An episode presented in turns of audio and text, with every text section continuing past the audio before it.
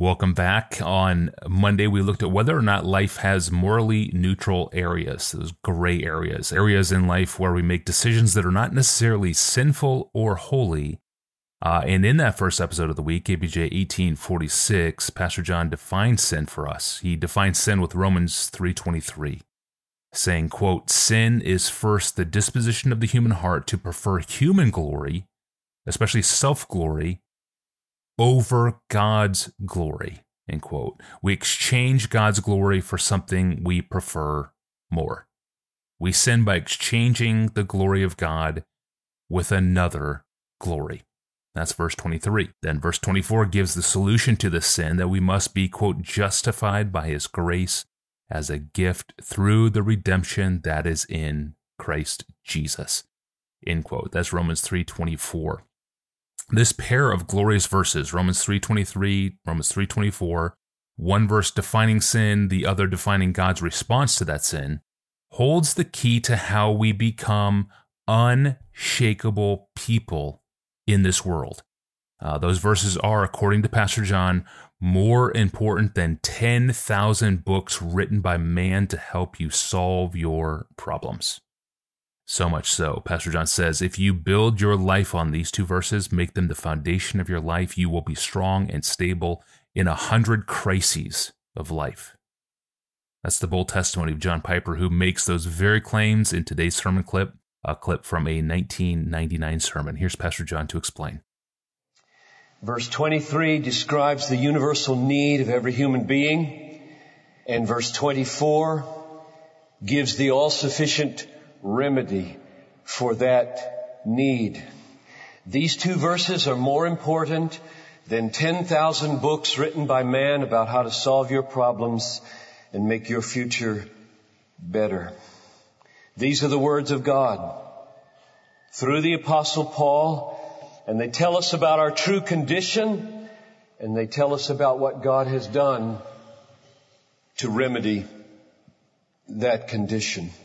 If you will build your life on these two verses, if you will make them the foundation of your life, you will be strong and stable in a hundred crises.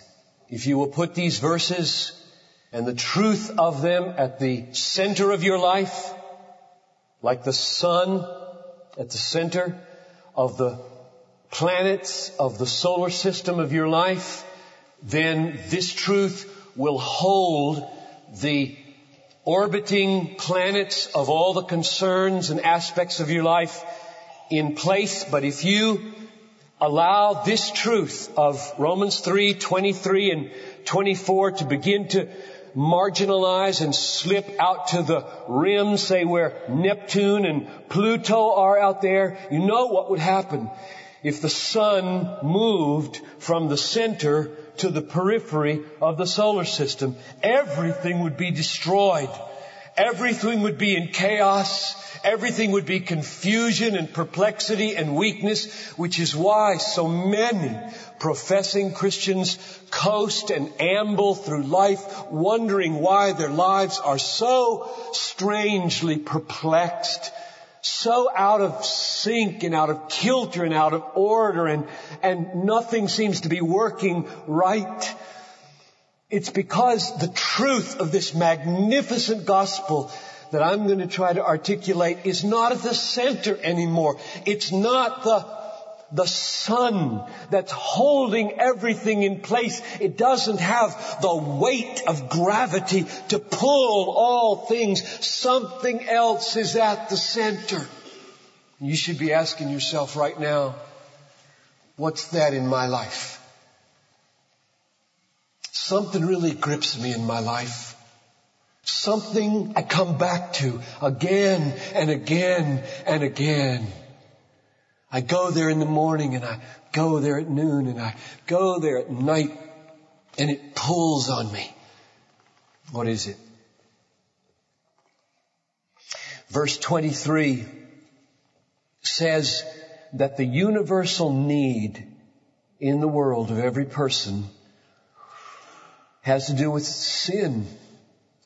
All have sinned and fall short of the glory of God. No exceptions, There's no distinction. All have sinned and fall short of the glory of God. We saw that from verse 18 of chapter 1 to verse 20 of chapter 3. And now he, he tells us a little something about this condition by saying, if you've sinned, your present condition is that you are now falling short of the glory of God. Literally, the word is, you are now lacking the glory of God. What does that mean? All have sinned and are lacking the glory of God. Does that mean that we were supposed to be as glorious as God and we fell short and didn't arrive at that divine glory and so we have fallen short? I don't think that's what it means. You weren't designed to be as glorious as God. The best way to put meat on the bones of this simple verse is to go back to Romans 1 and look at the discussion of glory in the context of sin and see what a lacking might mean in Romans. So if you notice in Romans 1 verse 18, Paul said, they are suppressing the truth in unrighteousness. Everybody in the world is a truth suppressor until God gets a hold of us. We suppress the truth in our sin, in our unrighteousness. And then look at verse 23. They exchanged the glory of God, of the incorruptible God, for an image. In verse 28, they disapproved of having God in their knowledge. That's a literal translation. They disapproved of having God in their knowledge. So the picture you get is that sin is a failure to embrace the glory of God and God Himself as our highest treasure and make Him the center and foundation and supreme value of our lives. And thus to exchange that glory for some other treasure in this world and thus lack that glory as our treasure and thus bring great dishonor upon God. That's what sin is and does. Sin is mainly about God. It's not mainly about hurting people. Sin hurts people. Sin hurts people. It'll hurt you in the end. But it's not mainly about hurting people. It's mainly about God. And trading, bartering, throwing away His supreme value and glory in order that we might put something else at the center and in the bank and in the treasury of our lives that we love and we lean on and we find satisfaction in. And thus he is belittled and despised, sometimes wittingly and sometimes unwittingly, with the same effect in both cases. Now that's a great guilt. That's a great guilt. The reason it's a great guilt is because God created this universe, the whole universe, to display His glory. So that we might see it and value it and love it and enjoy it and reflect it in the world. That's why the universe and you were created. It should not therefore be surprising to us that the world will go haywire when the world is in rebellion against the design of the world. If God designed the world, according to Isaiah 43, 7, to display His glory, and you are choosing to dispense with His glory, to put something else at the center of your life and love it and live for it and think about it and dwell on it and value it, it's not surprising that the design of God for a beautiful, holistic world would be destroyed in your life. There is dysfunction and chaos and misery all over the world because the whole world is in rebellion against valuing the glory of God above all things. That's why the world and your life is in the condition that it's in. Sin is contemplating God as the supreme value and rejecting Him as the supreme value. And thus exchanging the glory of God for some kind of substitute image. Think of what it is.